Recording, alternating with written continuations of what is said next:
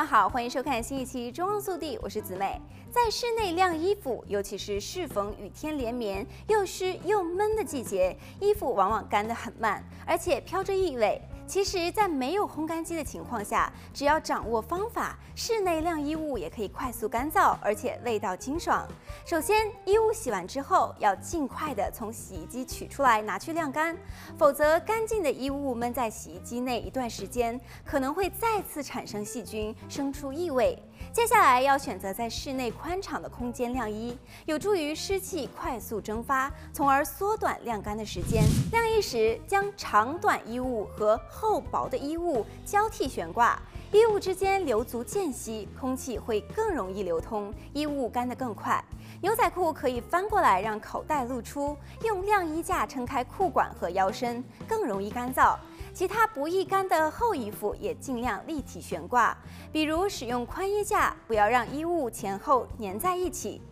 浴巾等大件的物品在晾干时，可以将其展开覆盖在多个排开放在一起的衣架上，使之大面积的接触空气。还可以使用电风扇辅助烘干衣物，让衣物与风向保持平行，风会在衣物间流动，更容易干燥。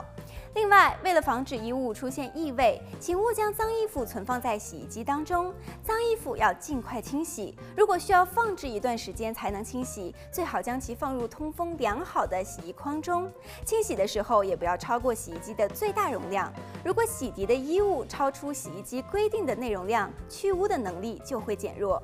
另外，并非添加的洗涤剂越多，除污效果就越好，相反，未溶解的洗涤剂可能会粘附在衣服和洗衣机上，导致细菌和霉菌产生异味，甚至是引起过敏。因此，要阅读洗衣机的说明书，按照正确的方法操作使用。防止衣物异味的另外一个重点呢，就是彻底的去除衣服上的皮脂污渍。研究发现，引发衣服异味的是一种叫莫拉氏菌的细菌。莫拉氏菌是以皮脂和水分作为营养源进行繁殖。洗好的衣物若残留其污垢，在半干的状态下就会繁殖，引发异味。避免方法就是在普通的洗涤剂中添加含酶漂白剂，或是在漂洗阶段加入少量的醋，以增强杀菌效果，或者直接使用除臭效果显著的洗洁剂。